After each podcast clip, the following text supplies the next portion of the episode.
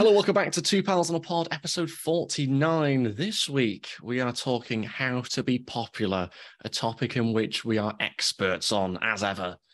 It's going to be a big one, this, isn't it? It is going to be a big one. I can't think of any, any more effective way to be popular than turning up to a social engagement wearing a shirt adorned with fruit and veg and some glasses that look like something out of a low-budget sci-fi movie. Well, don't slag them off. Accurately describing how you've rocked up.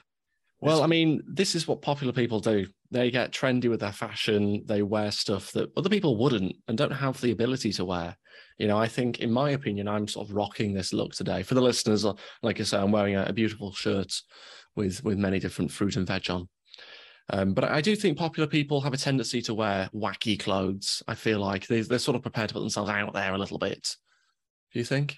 No, I probably disagree with that, actually. I think popular people don't need to wear, I say quirky clothes. I'm just thinking about if I walked into a room at a house party or something and I saw somebody dressed in that shirt, maybe wouldn't assume that they were popular, maybe would assume that they were suffering the long-term consequences of maybe being bullied at school, potentially. It's an okay thing to say to you because you're wearing the shirt for comedic effect. But if somebody were wearing that shirt in a serious manner, then I'd maybe think that there'd been some kind of struggle. I'm deadly serious. I'm always serious on this podcast and will remain so. I think we've got to make a distinction early on between, you know, we also did how to be cool as a previous podcast. I think it's important for us to distinguish the difference between the two. I think how to be cool and being cool is you're a little bit more aloof, you're a little bit more under the radar, you're a little bit more sort of keep yourself to yourself. Whereas being popular, it's about sort of really thriving off other people's energy and having to be around people, needing that affection, needing people around you. Cool people don't necessarily need that, do you think? No, I would say that the difference between cool people and popular people is that cool people tend to stick to their clique and popular people can walk into a room and talk to anybody of any kind of varying social standing. You really do view yourself as popular, don't you? I can see the way you're saying this now. You're saying it because you think, oh, I took the box here. I've got the blueprint right here. And the blueprint. He sat here with an overgrown buzz cut and a moustache. Yeah, you've made this specifically about how can I position this to make it obviously me. That's what you've done there. If anybody needs that, but no, the greatest they have moustaches. Go on. The greatest compliment somebody could pay somebody is the fact when you walk into a room, you change the energy in the room. You have this kind of dynamism, this magnetism. The Queen did that, didn't she? No, go on. No, she was born with that, though. She was handed that. She had that on a plate, to be fair, didn't she, with the status. I'm talking about somebody that's worked their way up from the bottom. She loved onions, to be fair. I can spot the one on your shirt. It's what she would have wanted. Somebody that's, you know, that thrives on other people's energy, as you say. But not only that, they can approach anybody in the room and anybody feels like they can approach them. And I feel like it is summed up best by somebody that was summing me up. I think you're really cool until I get to know you, which means that you do carry yourself in a certain confident manner, but you're approachable. Be approachable and approach other people. So you're not cool because you're approachable. I'm not cool because I'm popular, is what I'm saying. Well, I don't know about that. I'm not sure. Just cool people aren't popular, are they? People may admire. Does the Venn diagram overlap perhaps between the two of them? Who knows? Essentially, but I struggle to think of anybody that I know in my life that kind of sits perfectly in that middle quadrant. I mean, when I was thinking about this, you know, what makes being cool, I came up with a quote which I think will go down for, you know, in history. More of a philosopher. Yeah, I mean, I am. I just came up with a quote. I've even put quotation marks here, actually, for it. The key to being popular is being aspirational without being an arsehole. Don't you think? Because I think part of being popular is people admire you. I think people like certain traits about you. They sort of almost want them themselves a little bit, which is why they enjoy hanging around with them, which is why they enjoy hanging around with you. But you never want to be the person that everyone goes, oh, he's a right ass. Do you know what I mean? Because then you're not going to be popular, are you? So I think there is an element of being aspirational as well. Like, oh, God, I just like the way he dresses. I hang around with him, his energy, his personality, or her personality. To be fair, women can be popular as well, can't they? Yeah, and they can have personalities apparently as well. What? Somebody needs to tell them. Oh, yeah, you are right. To meet one. No, go on. You do need to be somebody that other people want to be in a sense, and it's hard to pinpoint exactly what they want. There's an almost je ne sais quoi quality about it. And I feel like the unfortunate thing, if you're listening to this and you're going, well, yeah, I'm not popular, and I've clicked on this because it says how to be popular, you've either got it or you don't. There's no, you can't teach somebody. It's a bit like kissing. Some people are good kissers. Some people are bad kissers. What category are you in on that? Well, you see, I've got kind of, they call it like feedback bias or something, where somebody would only tell you if you're a good kisser, but nobody would ever tell you if you're a bad kisser. So I've only ever been told that I'm a good kisser, but I could be a bad kisser. I think I've told you it, haven't I? Not from us. I've never kissed you. I've never kissed you. Just to be clear, because you send me videos of you kissing people, but anyway. That sounds even weird. That sounds even more weird. Sounds even more perverse. But I feel like you're either born with it, or it's more. It's a kind of a happy byproduct of a particular outlook that you would have on life. You've got to be an optimist. Nobody's looking at a pessimist who looks down on everything, looks at the negative, and going, "Yeah, I love being around them." You've got to have that energy, the energy that you get from having a certain joie de vivre, shall we say? You have got to enjoy living. But I think there are certain things you can do to help it, though. I think there are certain things that can encourage popularity. But there are definitely those people who do walk into a room and they have that sort of spark about them. And I think you can I wasn't talking specifically about you. But I think there are things you can do. You know, I think know a drug dealer. I think that's a great way of being popular. Why know it? To make everybody else happy around you, is that what it's saying? Well, young people, okay, they love drugs. Young people want drugs. They need drugs. They require drugs. If you know a drug dealer, you're popular. Everyone wants to be around you because, to be popular, you would act as a drug mule. Not a mule. Don't get involved in it. A dealer and the people that just wanting to acquire the drugs. Purely just pass on contact details. That's all you're doing. Maybe get a referral link, something like that. Whatever. Facilitator. Yeah, don't get involved in the processing of it. That'll be like a sign-up code. Sign up. It's not Breaking Bad, but what I'm saying is like, do know a drug dealer or know somebody who knows a drug dealer, just so it's at arm's length a bit more, and you become degrees of separation. That's true. Exactly, and so everyone knows. Oh God, yeah. Pierre with the water. No. Pierre, yeah, he knows a drug dealer. You spent too much time in Paris. I have. I can only think of French names. He knows a good drug dealer, Lucas, round the corner. He's great. He's got all the best stuff. And he's got a menu and everything. Do you want me to pass over his details? And before you know it, you build a social circle. You have all the druggies who want to be around you. Before you know it, you're popular. And I think that's one way. You're popular with the druggies, so you don't have cross-society appeal, do you? I think more than you think. Well, to be fair, there's a lot of drugs out there, but I think a lot of people are doing drugs. There's better ways to go about it. I think, well, yeah, you can buy the trendiest fashion, the latest gadgets. You can do all that. That's the cool way we're straying into the cool kind of stratosphere again. They're not popular people do like to buy trendy stuff as well. They like to buy like what the latest. Again, we're not toys about you. I think they do like to buy the brands though. Popular people, because part of being popular is you conform. You have this idea of what everyone wants to be. Everyone wants to be around you. You want to be the sort of, you kind of enjoy being the center of attention as well. Like you feed off everyone's sort of affirmation, on that. And that's why are you smirking when you're saying that? No, I'm not saying that. I'm not talking about anyone's particular. Do you know? I'm not talking about you. It is true as a general rule as well. But as a general rule, that's what popular people like to do. And I do think part of that is you have to sort of keep up appearances. You have to conform to the sort of the flow of which way the wind's going, all that that's kind of stuff. I do feel that in pursuit of popularity is usually subconscious. You are almost selling a version of yourself, aren't you? Mm-hmm. You're selling a version of yourself. You're selling yourself to be. People want to have to be a part of that. People want to have to be in the same room as you. You know, when people are going on a night out and they're thinking of who to invite, you always want to be part of that list, top of that list, don't you? You always want to be one of those people that maybe, you know, yeah, it's going to be a fun night out because Ed's there. You know, and it's like, Ed's there. Ed's on the night out. There's more of an appeal there. Now Ed's going to the headliner. Let's go watch him chat up some women. Oh, yeah, that'd be brilliant, right? Successfully, not back. Two different angles there. But you are. It's about how you carry yourself as well.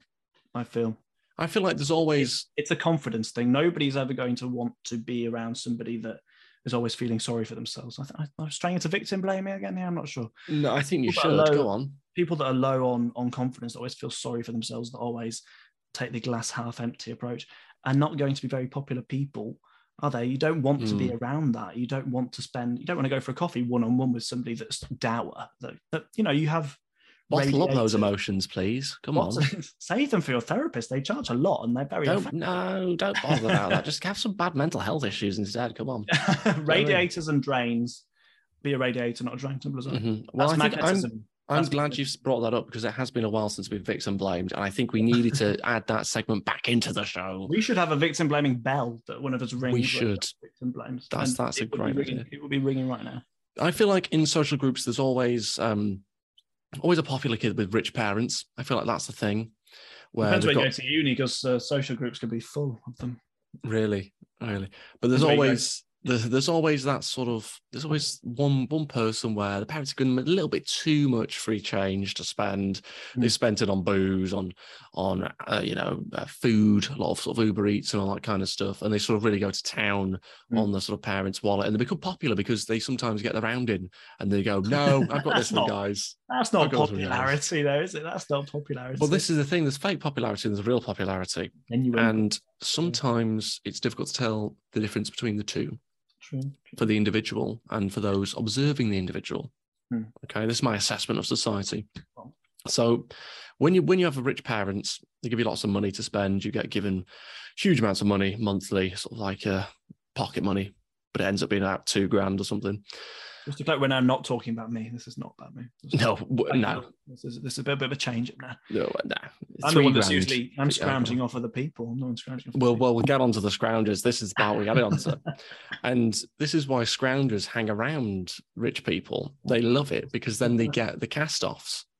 And it's fantastic. This is the thing. This is what happens, okay, when you're a rich, popular person. People want to gravitate towards you because you've got loads of money, your parents got loads of money. That creates opportunities for those who flow in the same circle. Yep. Next minute, I was supposed to be going to see Leeds in one of the VIP boxes, and my dad can't make it because he's flying off to do some business deal in Miami. Do you want a free ticket?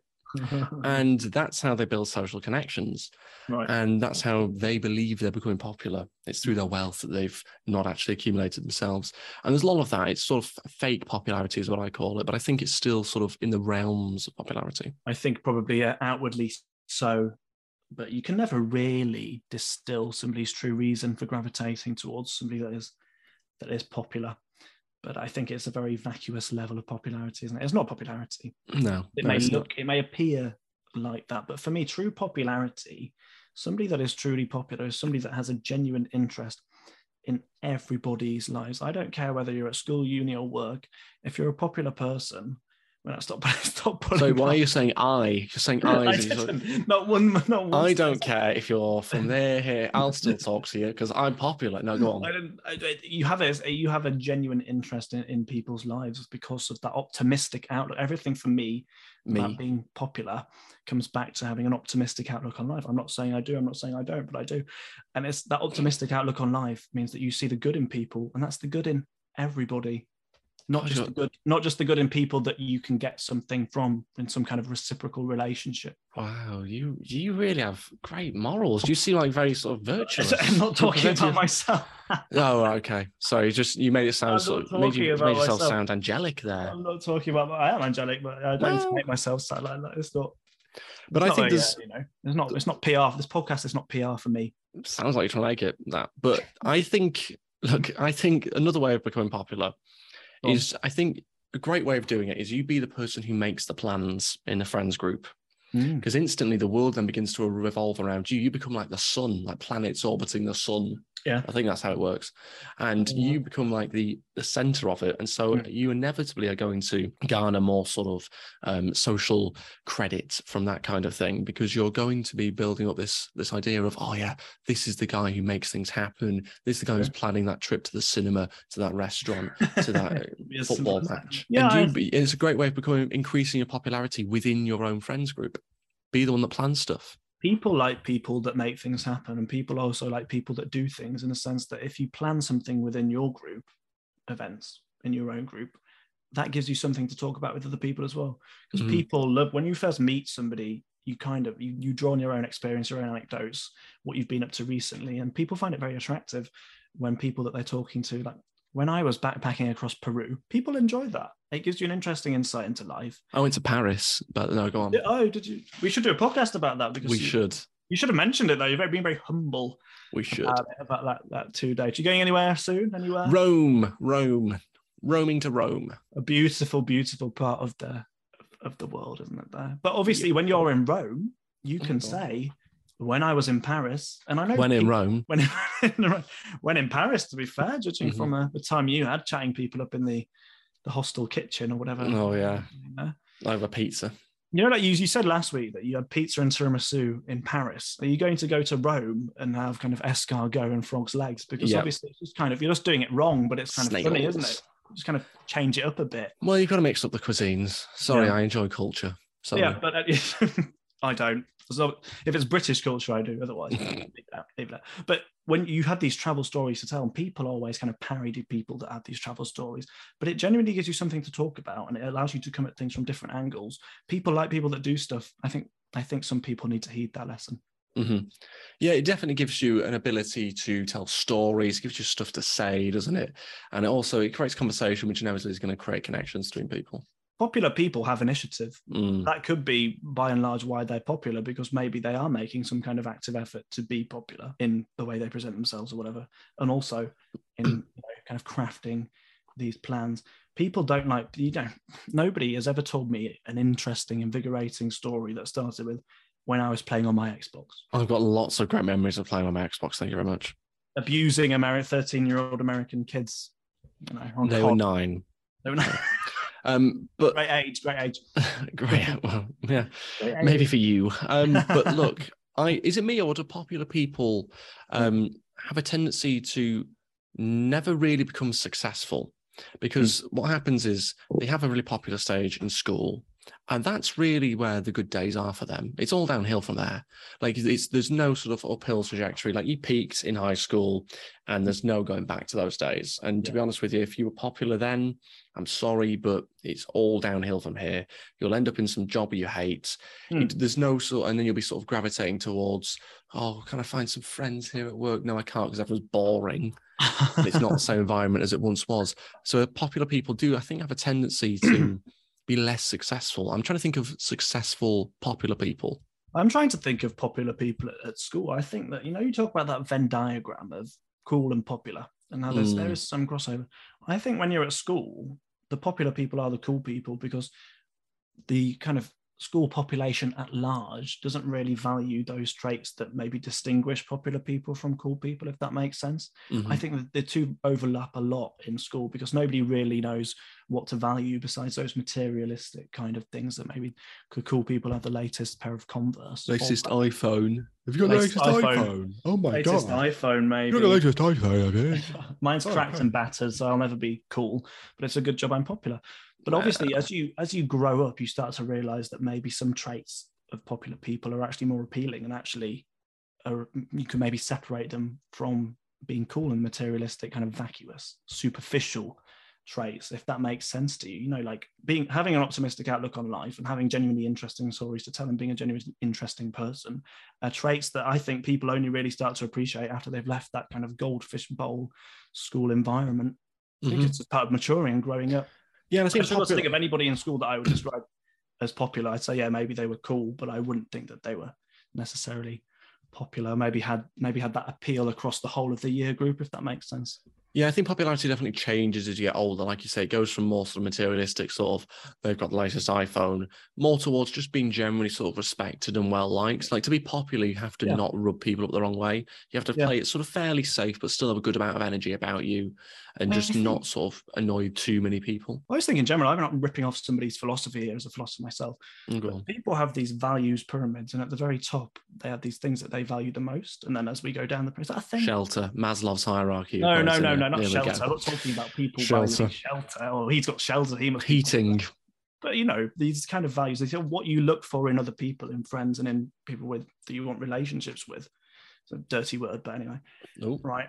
That changes, and at school, it is at the very top of that values pyramid. You do have those superficial. I want to be friends with somebody because they would look good on my Instagram and because they wear the latest clothes. Which I think back when we were in school, it was Jack Wills. So I think we really are getting old. Paul's Boutique bags. You remember that? You remember the Paul's Boutique? I do vaguely remember that. Yeah, hideous kind of oversized like handbags that people would wear with the slightly fake kind of stickers on them that were stitched on. And it was like, it was Jack Wills, and then there was like chinos with big sort of like yellowy sort of chino things. That Rihanna t-shirt from River Island that everybody got when she was in black and white. Anyway, people, weirdly, when we were at school, valued that, and they value, I don't know what they value now, so I'm not at school. Obviously, not popular, I thought you were going to say. Would I admit that? I think I'd have to.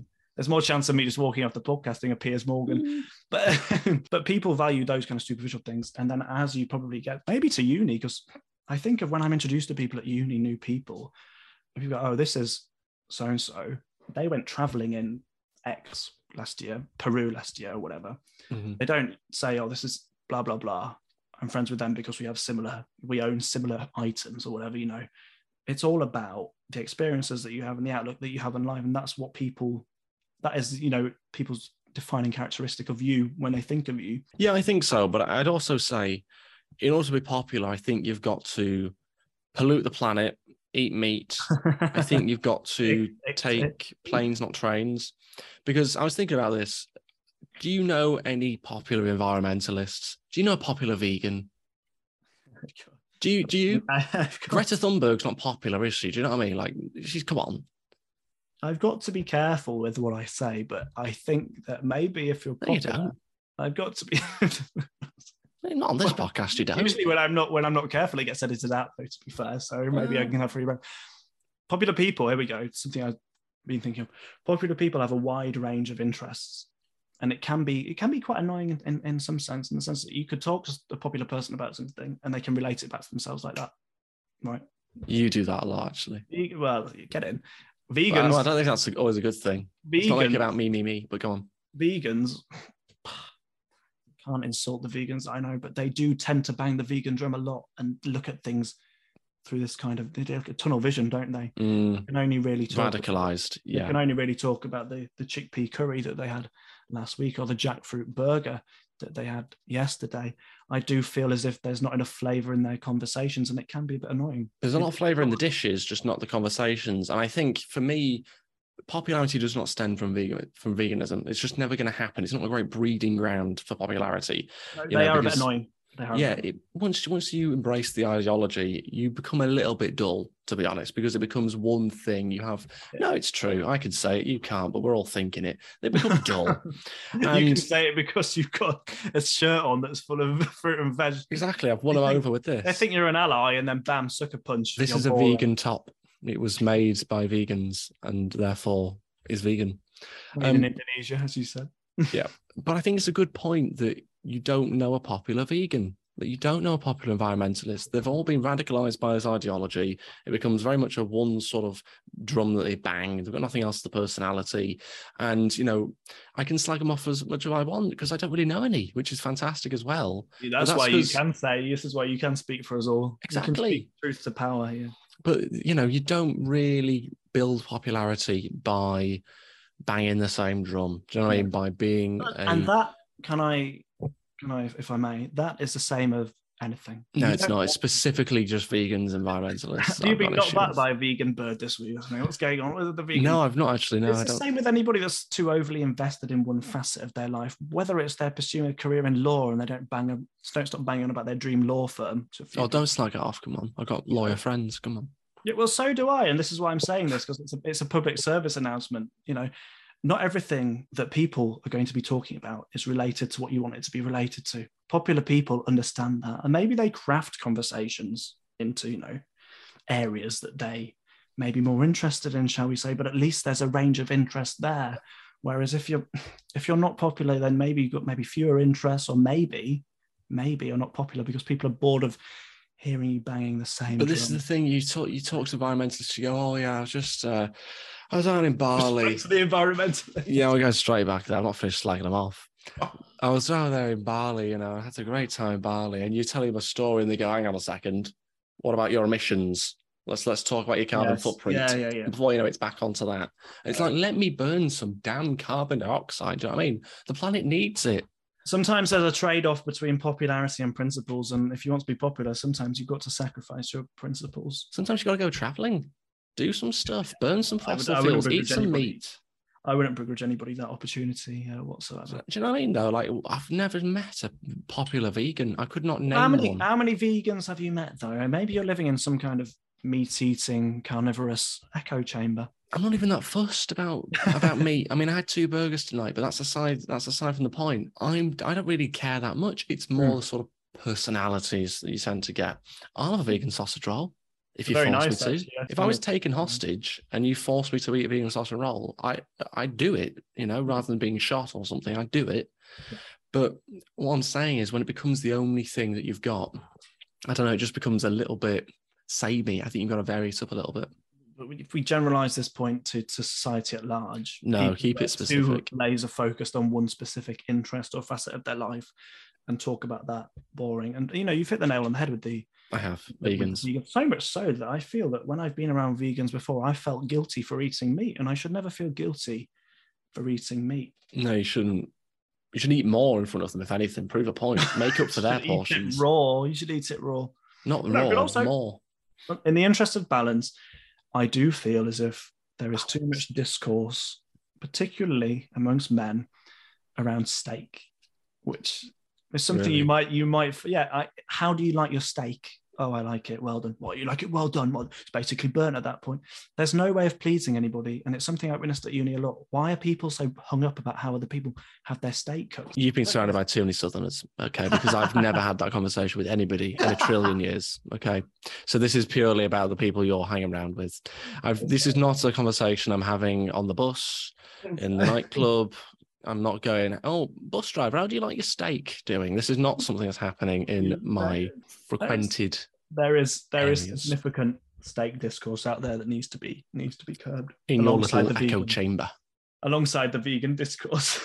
Well, what sauce do you like on it? Do you like peppermint? Peppercorn sauce. Is it peppercorn? Peppermint. Well, not peppermint. That would be Jesus.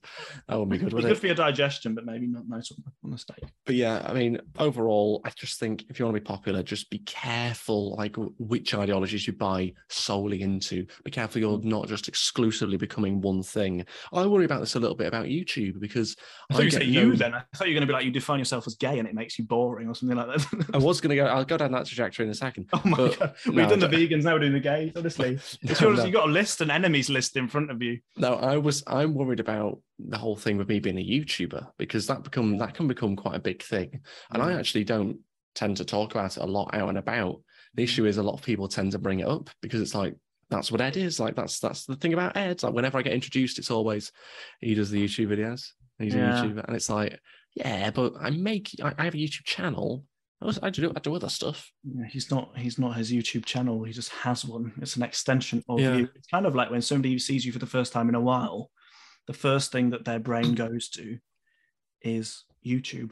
How's the channel doing? And you're so much more than a YouTube channel with subscriber numbers, subscriber counts, thumbnails. But this is the thing. So much more than that. To me, it's a sign of someone who's not a close friend. Do you know what I mean? Yeah. Like, if that's your first question... Yeah. Then we've not spoken enough, have we? Because you're gravitating towards that. Do you know what I mean? I'm trying to think now, actually. What do we talk? But yeah, no, I get your point.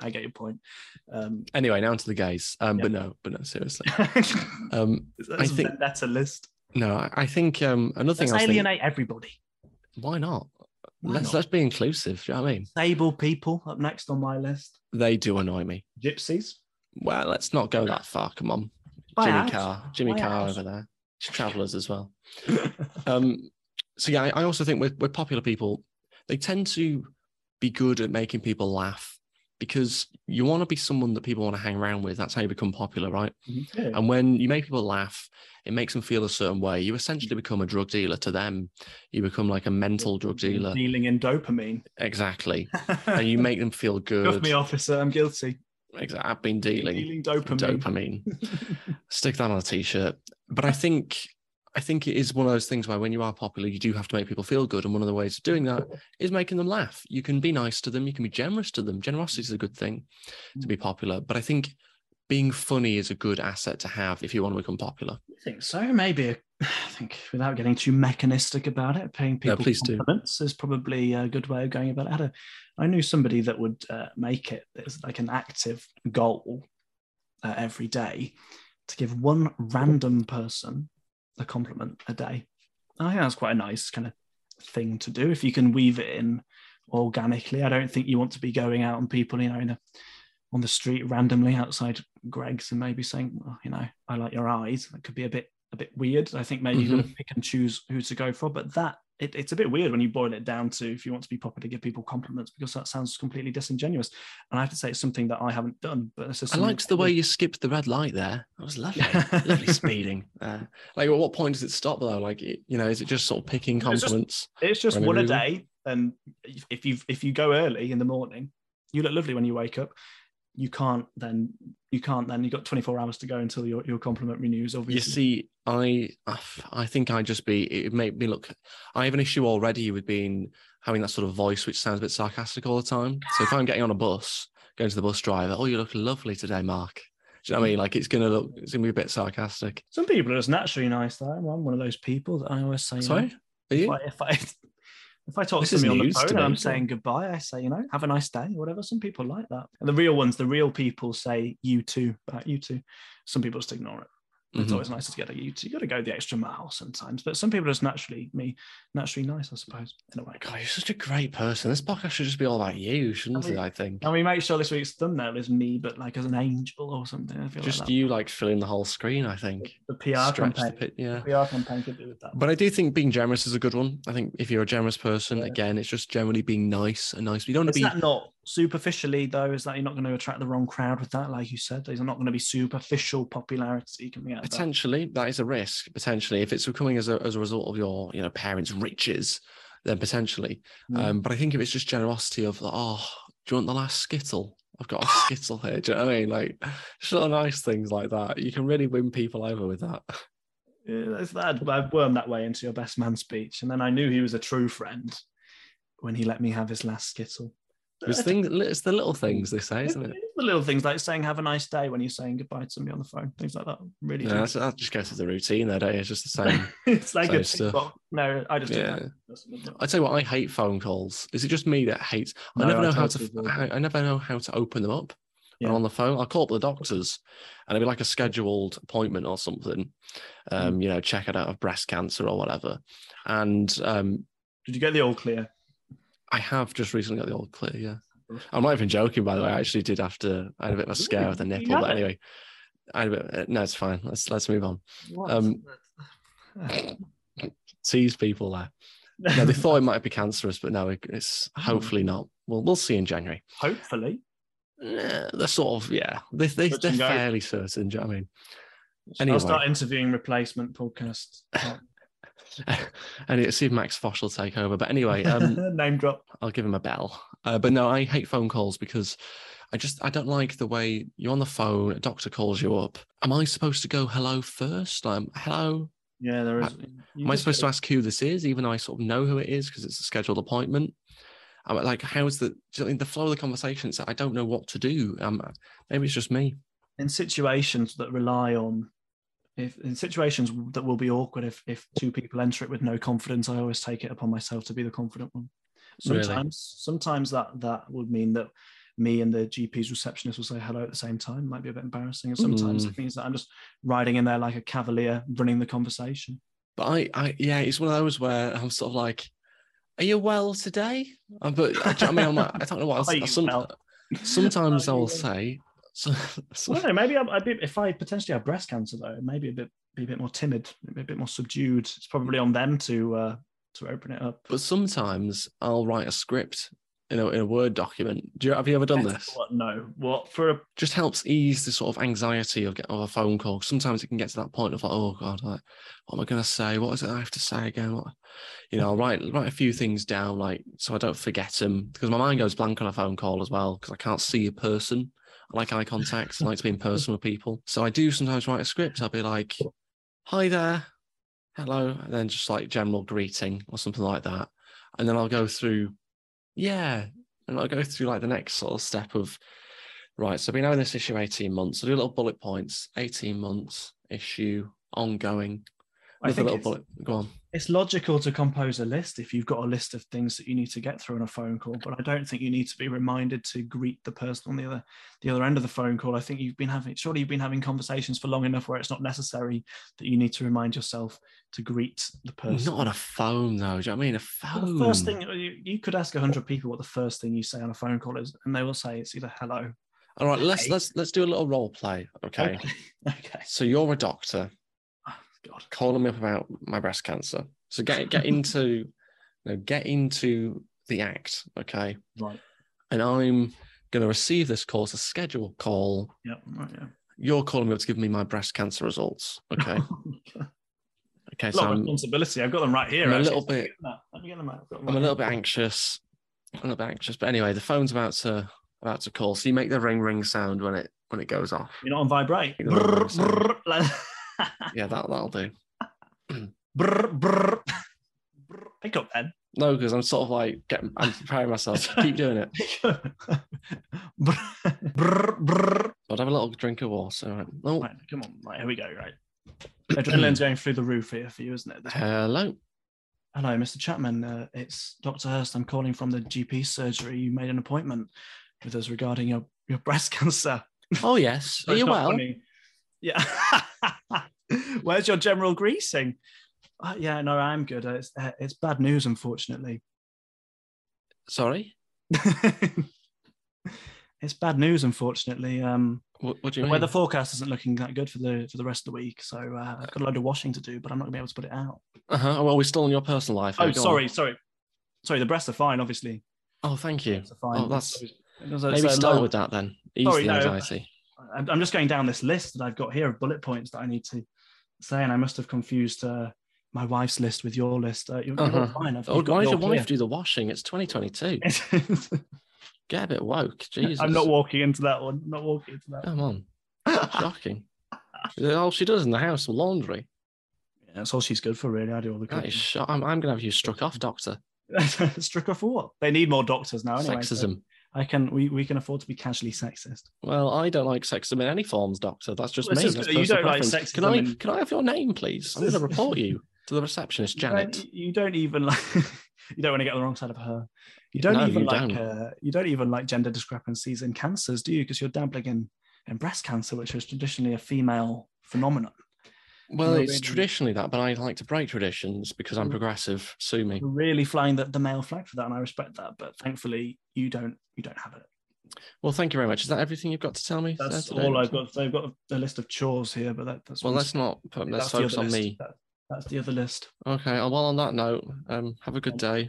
Is that from your script? Bye. It is as uncomfortable and as awkward as that. Usually, that's sort of a real sort of insight there. I was really in the zone. You're saying the have a good day, though. You're saying that's good, that's friendly. I can get behind that. Have a good day. I think it's a lovely thing. I think it's a bare minimum to say as you're walking out of Tesco's or something. I think it's a bit false, personally. Like you just said it. Exactly. I know. But I'm saying if I'm in Aldi doing the big shop and they're sat behind a checkout and I'm going have a nice day, they're thinking, no, I've got another 7-hour shift. You donkey. Yeah, then after that, they might be going out. They might be going home to their loved ones. They're not. They're shooting up heroin at home on the sofa. What? Just because they work in Aldi? Not because they work in Aldi, but because they have a terrible addiction. Who has a heroin addiction these days? Very big naughty's heroin addiction. You can still find them. They're at Aldi apparently on the checkouts. Sainsbury's as well. They've even infiltrated Sainsbury's now. Yeah, but also popularity. We got a bit sidetracked. So I don't know what the phone calls thing was all about. It's not really relevant to popularity. But I don't actually know where we went with that. Just on 20 minutes of phone call there. One thing I did want to say about being popular. Sure. Don't be too clever, because you can really put people off by being too clever. Mm. You don't want to be the person who's a know-it-all, because then suddenly you become the person who tries to band around their intelligence willy-nilly in order to make other people feel inferior. Mm. I hate those people, and you'll know exactly what I'm talking about here. I hate those people who say words that they know the person won't know what they mean, deliberately to flamboyantly show oh, look at me, I have an extensive vocabulary. Flamboyantly is an extensive, adverb, isn't it? And those people do it as a way to try and make themselves feel superior and others feel inferior. Go on. But it's, once again, these situations, when I judge situations regarding morality, it's all about intent.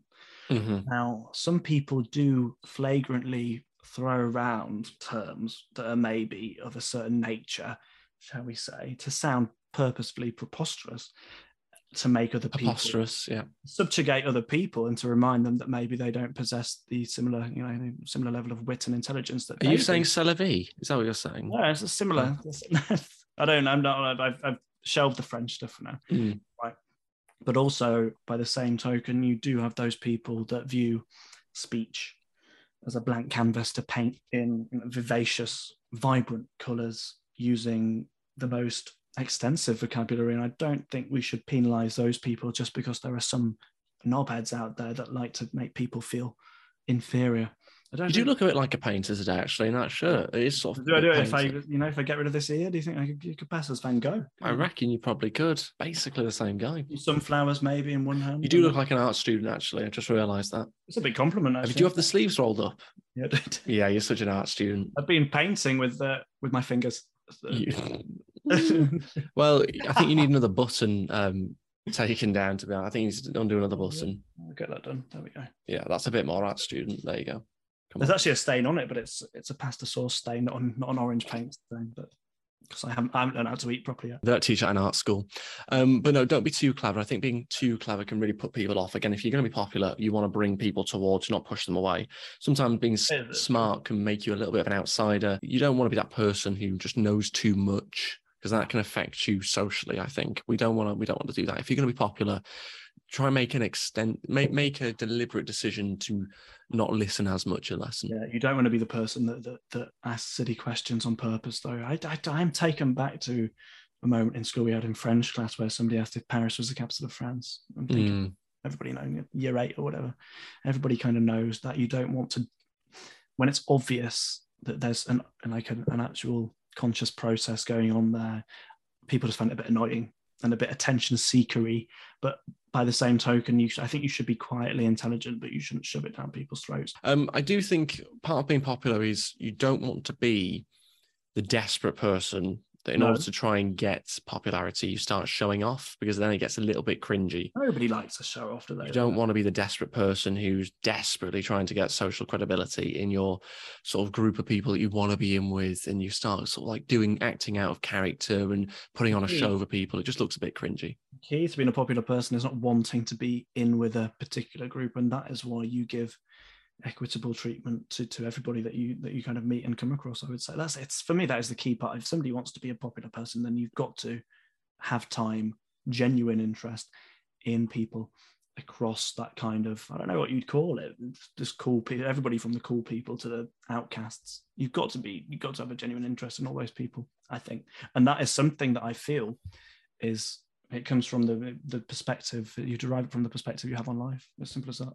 Really, you've got to be interested in people, all people, not just people that you could gain some kind of mechanistical advantage if you were friends with them. People, but all people. That's the key. So I feel like it's the key to it for me, because I've said it about 5 times now. But that is the key point, I think. Yeah, I mean, for me, I think it is very important to not reek of desperation. I do think this is like a really important thing to say, because as you go out there into the world and start trying to find who you are and all these kind of things, you don't want to be that person who's, taking the top off and dancing and making a big scene, all this kind of stuff. In order to try and be popular. If it's out of character, don't do it. If it's not you, don't do it. Ask yourself, why are you doing this? Are you doing this so everyone goes, oh, he's a fun guy to be around? Yeah, or are you doing it because it's intuitive? Would you agree with the statement that popularity is actually quite understated, in the sense that to be popular, you've got to appeal to everybody and everybody's kind of got to like you? That's the point, I suppose, of popularity, that kind of external affirmation. And if you're exhibiting this kind of outlandish behavior, say taking your top off in a club, that is inevitably going to rub up, I'd say, a lot of people the wrong way. Or look at him, he's got a nice body, he's got it out in the club. You're not going to become popular. Or even not a nice body as well. Yeah, it doesn't tend to stop people, does it? I think popularity is it's that understated person by person bilateral interaction, as opposed to the guy that's grandstanding on stage or in a club, or the guy that's showing off about the fact that he got this grade on this essay or his dad has this car. That's showing off, isn't it? Whereas I think popularity is so much more understated than that, and you popularity about those personal connections. Popularity doesn't even need to be said. It goes unsaid a lot of the time. It's just felt. It's just felt, isn't it? It's absorbed. It's part of your sort of gravitational pull that you have around other people. Yeah. And if you go around going, oh, I'm popular, I'm this, I'm that, you remove your ability to be popular there, because that becomes braggy, it becomes over the top. It breaks the fourth wall in a sense. You've got to kind of almost not know that you are to be true. I joke about being popular on this podcast for comedic effects. I'm not not actually popular. I'm somewhat of a hate figure amongst certain communities. I've burned many effigies of you. I'll be doing so. What they do in Northern Ireland with me, you know, with the big bonfire of crates, and they put my face in it, of course. Let's have you on there. But popularity is understated. I think of the popular people that I've been fortunate to know and still know in my life, and not once have I heard them say, well, I'm popular, and not once have I ever said to them, you're so popular. It is that kind of understated quality that you take it in your stride. That kind of magnetism. You really can't teach it. You've either got it or you don't. And I think some people are probably more envious of that. I think some people. I am. Oh, you tell me your secrets, popular. Yeah, I don't know. I don't know how I feel about popularity. I don't, because it's weird. Because it's not in your face, is it? It's not an in your face quality that people have. Because if something is in your face, you're not necessarily going to like it. It's the term in your face would suggest that it's maybe not there on your own volition, if that makes sense. Yeah, it's going to rub people the wrong way, isn't it? Yeah. Whereas the popularity is that understated appeal that you have to every single person, because you have that genuine interest in their lives. I don't know how I feel about popularity personally, as in, because I mean, part of YouTube is almost playing a bit of a popularity game of how many subscribers can I build up? How many people can I get to watch me, that kind of thing. But generally in life, I'm not really that fussed about socializing too much. Like for me, socializing is like, if I can, I'd be happy to sort of do it once a week. That's like a good amount for me. That's what I'm happy with. And I think generally for popularity, you need to have a bit more social engagement than that in order to really be sort of overtly popular, I think. I don't know if once a week is really going to cut it to be popular. Nor is it really a target of mine. It's not objective. It's not in my sort of realm of thinking. Yeah. But I do think it's an interesting thing that people do tend to thrive for, particularly earlier on in school. It becomes a big thing because you almost intuitively know who's popular, I feel like. And maybe, okay, some people have different ideas of it, but even still, you have an idea in your head, a list of names of like, these are the popular people, regardless of whether you agree on them collectively. In reference to the YouTube point, that popularity is different to the kind of real world popularity, isn't it? That we speak about now, because some of the most popular people on YouTube are Marmite figures that some people really love and some people really hate.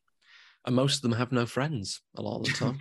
That's why they're making YouTube videos. Exactly. But obviously, and some of the people that hate them love to hate them, and hence they engage with their content and becomes more popular. You think, you know, Joe Rogan types. Is he still on here? Is he on Spotify now? Yeah, he's on here on Spotify. Yeah. Jordan Peterson, you know, these type of people, they're quite popular in terms of being on YouTube and in terms of having millions of views on their videos, but some people genuinely despise them and everything that they stand for. So I think that YouTube popularity, social media popularity, very different.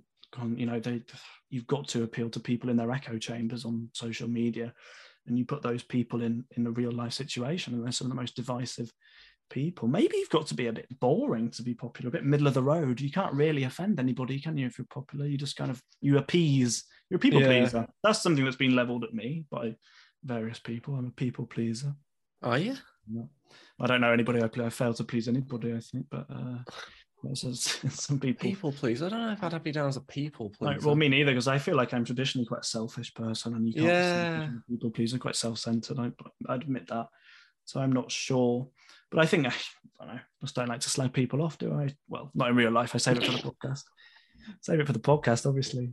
But I think maybe to be popular, it's about just pleasing people, isn't it? That's not very. It is. It's very sort of middle of the road, isn't it? Being popular, people think about it as this sort of like, you know, everyone's surrounded you, everyone wants to sort of be around you, these kind of things, and that is part of it. But actually you've got to kind of not say anything too out of line because you don't upset people. Quite restricting, really, being if popularity is your sort of sole focus, which it is for some people. I look at someone like Louis Theroux, and he's someone that's quite popular with people in the sense that he doesn't exactly do anything that's that outlandish, but he just does stuff that's quite funny and entertaining. But I don't imagine in his actual social life, I don't imagine that, you know, that he has loads and loads of friends and everyone wants to be around him and he's sort of, you know, center of the room, anything. But he is quite a popular figure that sort of ticks those boxes. He's kind of a quirky cult figure, isn't he? Yeah. I like him. Yeah, he's quite a likeable guy. It's difficult not to, really. Yeah, so he's very popular. Most people our age as well, and he's been making documentaries for ages, hasn't he? He doesn't even have the kind of Attenborough, he's old and cuddly card, because he's quite young. That's an interesting point to make. Is it worthwhile being popular? I'd say it's not. Yeah, I don't think it's something you should value too much, to be honest, even though we've done an entire podcast on it. I don't think now we're going to tell you. I don't actually think draw people in with how to be popular. And then we're going to say, don't be. Yeah, I don't actually think it's the way to go, to be honest. I hate to break it to you. If you spend too much time caring about what other people think, you're not living your own life to the fullest, are you? I think it was Winston Churchill once said, if you have enemies, that's good. It means you stood up for something. It's not as good as mine. He did some bad stuff, but you know, forget about it. It means he stood up for something. Exactly. Even if it was famine, focus on the good stuff. Be optimistic, actually. That's a good point. On that note, we will wrap up there. Don't forget to pollute the planet, eat more meat, and we will see you next week. Don't be popular. Subscribe. Don't be popular. Goodbye.